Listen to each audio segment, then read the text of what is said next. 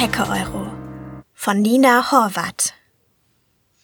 Das Netzwerk zur Förderung urbaner Literatur, wie es sich nannte, war eine großspurige Übertreibung.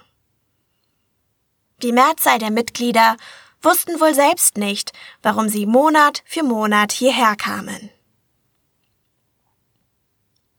Die meisten hatte wohl von Anfang an gereizt, irgendwelche wie auch immer gearteten Vorteile abzugreifen. Doch der Haufen von Chaoten hatte abgesehen von einer Lesung, die zwar theoretisch öffentlich gewesen wäre, zu der letztendlich aber nur die Vortragenden selbst gekommen waren, noch nichts dergleichen zustande gebracht. Und das war auch kein Wunder. Die Mitglieder waren allesamt so unerfahren und so gänzlich ohne Einfluss in der Literaturszene, dass sie sich nicht mal selbst fördern konnten, geschweige denn andere. Trotz allem genoss ich jede Minute unserer Treffen.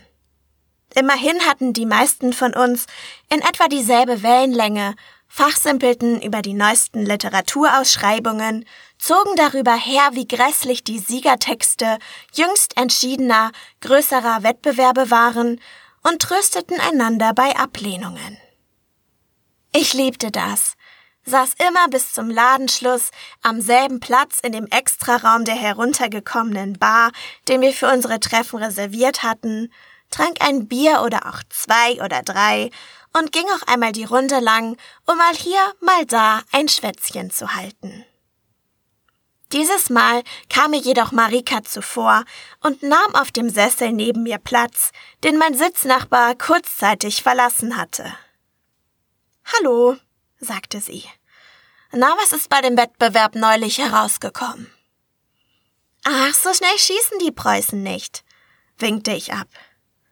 So locker ich das dahingesagt hatte, war ich jedoch nicht. Ich mochte Marika nicht, seit ich erkannt hatte, dass sie sich an meine Fersen geheftet hatte.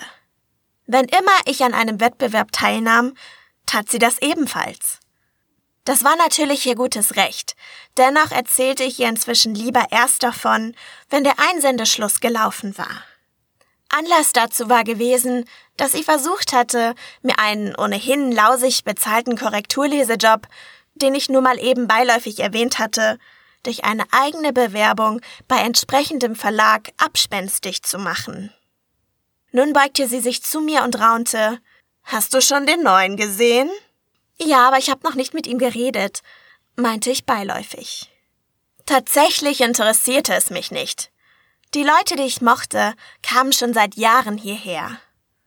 Fast alle Neulinge, die im Internet von den Treffen erfuhren, befriedigten einmal kurz ihre Neugier, merkten, dass sich in unserem sogenannten Netzwerk kein Kunstmäzen verbarg und kamen nie wieder. Angesichts dessen war es mir viel zu mühsam, mich jedes Mal vorzustellen und vor allem die ganzen Standardfragen über mich ergehen zu lassen. Du hast übrigens deine Wette verloren, stellte sie schadenfroh fest. Welche Wette denn? fragte ich perplex. Na, du hast gemeint, dass sich an hundert Jahren kein Verleger zu uns kommt. Nun erinnerte ich mich. Ich war tatsächlich einmal ärgerlich angesichts der naiven Vorstellungen meiner Kollegen gewesen, die allesamt nur halbherzige Versuche starteten, ihre Werke zu veröffentlichen und die Hände in den Schoß gefaltet auf die große Entdeckung warteten, und hatte das gesagt. Ach was, gab ich zurück. Einer, der seine Gedichte bei BOD drucken lässt, ist doch ein Verleger. Nein, der ist ein richtiger Verleger. Also einer, der auch Bücher von anderen Leuten macht. Also wirklich mit Druckerei und Buchhandel und so. In genau dem Moment sah der Fremde hinüber, gerade wie aufs Stichwort. Dabei konnte er auf die Entfernung und angesichts der Geräuschkulisse der ständig durcheinander plappernden Mitglieder zwischen uns unmöglich gehört haben, was gesprochen worden war. Marika schenkte ihm so ein strahlendes Lächeln, dass er das offenbar als Aufforderung nahm, sich zu uns zu gesellen. Wir stellten einander vor, aber mir war das Ganze ziemlich peinlich, zumal Marika plötzlich so tat, als sei ich es gewesen, die so irrsinniges Interesse an dem Neuen hatte. Dabei Ganz bestreiten konnte ich es nicht, dass er einfach verdammt gut aussah. Er war ganz in Schwarz gekleidet, ohne dabei einen auf Goth zu machen. Dazu unterhielt ich mich, trotz meiner anfänglichen Vorbehalte, blendend mit ihm und merkte kaum, wie die Runde sich nach und nach zerstreute. Zuletzt waren wir nur noch zu zweit, und als ich mich ebenfalls verabschieden wollte, bestellte er noch schnell auf seine Rechnung für uns beide. Und hier begannen wir uns zum ersten Mal über seinen Verlag zu unterhalten. Wissen Sie, ich verlange nur einen ganz geringen symbolischen Beitrag von den Autoren, meinte er auf meine Anfrage hin. Ich lebe von so wenig, da ist selbst ein symbolischer Beitrag viel, gab ich scharf zurück. Dieser hier nicht. Denn ich will von jedem Autor nur einen Euro. Dafür übernehme ich die Kosten für die gesamte Auflage, Druck, Covergestaltung, Lektorat, Werbung und Vertrieb in Buchhandlungen, auf Messen. Ich organisiere auch Lesungen, gebe mitunter sogar professionelle Buchtrailer in Auftrag. Aber was ich will, ist dieser eine Euro als symbolische Geste, damit der Autor weiß, dass meine vielfältigen Bemühungen nicht selbstverständlich sind. Danach sind die Schreiber einfach viel engagierter, mal eine Lesung oder ein Interview zu geben, statt den Verlag mit der Vermarktung völlig allein zu lassen. Ich verzog ungläubig das Gesicht und meinte dann, wer mir sowas bietet, könnte meine Seele haben. Der Fremde meinte daraufhin, na, wenn Sie schon bereit wären, mir Ihre Seele zu geben, sollte ich mich mal vorstellen. Er griff in seine Gesäßtasche wischte ein schmales Etui heraus und reichte mir daraus eine Visitenkarte. Rudolf Fliegenherr, Geschäftsführer Höller Verlag, las ich. Darunter eine vollständige Postadresse, E-Mail und Telefonnummer. In Goldprägung. Alles in allem macht es einen recht gediegenen Eindruck und rief mir in Erinnerung, dass ich vielleicht aufhören sollte, eine gänzlich unseriös klingende Mailadresse bei Bedarf auf Bierdeckel zu kritzeln. Wissen Sie, Sie sind keine Unbekannte für mich. Sie sehen Ihrem Profilbild bei Facebook übrigens, im Gegensatz zu denen der meisten anderen, verdammt ähnlich. Er streckte mir fast schadenfroh sein iPhone entgegen, auf dem er mein Profil aufgerufen hatte. Als Autorin mit Ambitionen sollten Sie aber nicht so oft die Glücksnuss spielen oder Ihr Date of the Day ermitteln, fuhr er fort. Aber wie dem auch sei, Ihre Leseproben haben mich überzeugt. Ich habe selten so eine Sprachgewalt erlebt. Kurz und gut, ich möchte etwas von Ihnen in meinem Verlagsprogramm bringen. Ich war völlig baff. Immerhin hatte ich mit einem Schlag das Ziel all meiner Träume erreicht. Entgegen dem, was ich immer predigte. Sollte denn die ewige Realistin, die Frau, deren Glas grundsätzlich immer nicht nur halb, sondern fast ganz leer war, doch noch einmal Glück haben? Es schien so. Letztendlich griff ich in meine Hosentasche, in der ich immer einen Euro für den Einkaufswagen im Supermarkt bereithielt, und gab ihn ihm einfach. Ich kam mir dabei reichlich lächerlich vor. Aber er schien zufrieden, beglich seine Rechnung und ließ es sich auch nicht nehmen, mich einzuladen. Wir beide gingen nach draußen. Erst an der Theke merkte ich, dass ich meinen Schall vergessen hatte. Fliegenherr, ganz der Gentleman, ging nochmal in den Gastraum zurück. Dann sprach mich ein Kellner an. Sind Sie die Letzten? Ich bejahte. Da wäre noch was offen. Ein kleines Soda, meinte er. Ich seufzte. Das war so typisch. Immer vergaß einer der Runde sein Getränk zu zahlen. Was macht das? fragte ich. 90 Cent. Ganz automatisch griff ich in meine Tasche.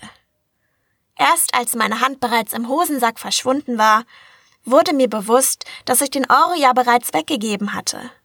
Doch zu meiner Überraschung fand ich doch eine Münze und überreichte sie mit den Worten passt so dem Kellner.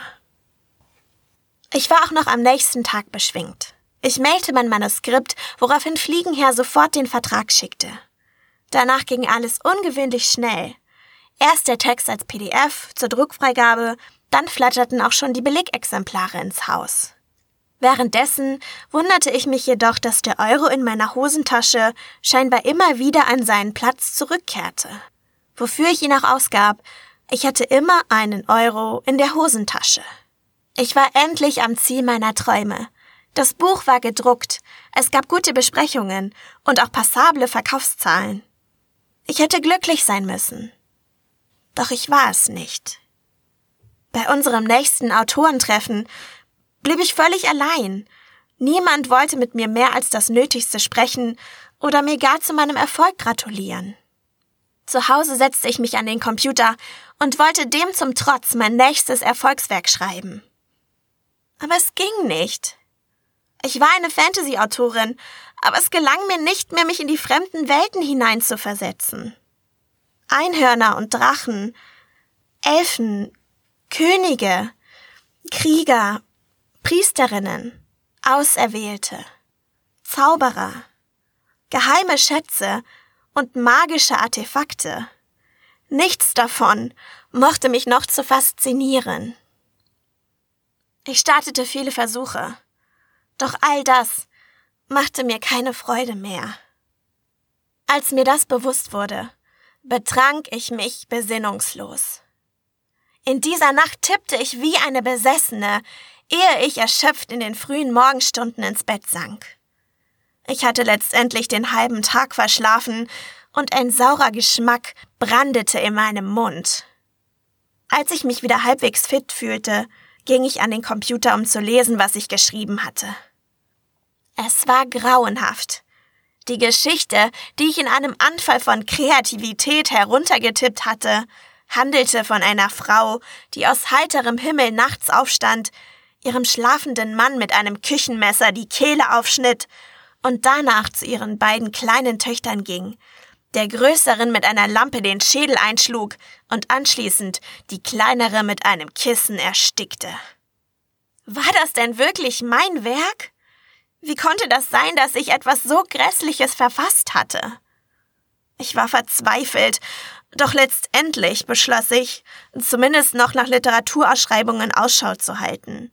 Denn so hoffte ich, vielleicht würde die alte Leidenschaft für das Schreiben bei einem interessanten Thema zurückkehren. Mir fiel schließlich ein Wettbewerb auf, der sich Holzhäuser Hecketaler nannte. Was für ein seltsamer Name. Also beschloss ich nachzuforschen, was denn ein Hecketaler überhaupt war. Laut meiner Recherche ging man alten Sagen zufolge einen Teufelspakt ein, in dem man etwas deutlich unter dem Wert einkaufte. Der bezahlte Taler kam dafür dann immer wieder zu einem zurück, gleichgültig wie oft man ihn ausgab. Gut, Taler gab es schon lange nicht mehr, aber war mir nicht genau das mit meinem Euro passiert? Zusätzlich konnte ich an nichts mehr Freude empfinden. Nicht an dem erfolgreich veröffentlichten Buch, nicht mehr am Schreiben. Ja, auch banale Dinge wie ein gutes Buch zu lesen, einen Film zu sehen, mich mit anderen Schreibern zu treffen. Das alles bereitete mir nicht mehr das geringste Vergnügen. Es schien gerade so, als hätte ich tatsächlich meine Seele verkauft. Fieberhaft suchte ich nach einem Ausweg, doch es schien nur eine Möglichkeit zu geben, sich von diesem Fluch zu befreien. Man musste einen anderen Dummen finden, der einem etwas Wertvolles um dieselbe Summe abkaufte. Ich inserierte bei eBay und in den Regionalzeitungen. Aber was ich auch anbot, es war wie verhext. Niemand wollte etwas von mir um einen Euro erstehen. Unerwartet bekam ich eine Anfrage von einem jungen Regisseur, der mein Buch verfilmen wollte. Wir trafen einander in einem Kaffeehaus. Er schilderte mir seine Ideen und gab gleichzeitig zu bedenken, dass er finanziell mit seiner neu gegründeten Firma keine großen Sprünge machen konnte. Da hörte ich mich sagen, Wissen Sie was? Ich liebe Ihr Konzept und ich will, dass Sie es umsetzen. Wie wäre es, wenn ich Ihnen die Rechte einfach geben würde? Gegen die symbolische Zahlung eines Euros. Sie hörten Der Hecke-Euro von Nina Horvath. Gesprochen von Lisa Schaumann. Eine Produktion von podyssey.de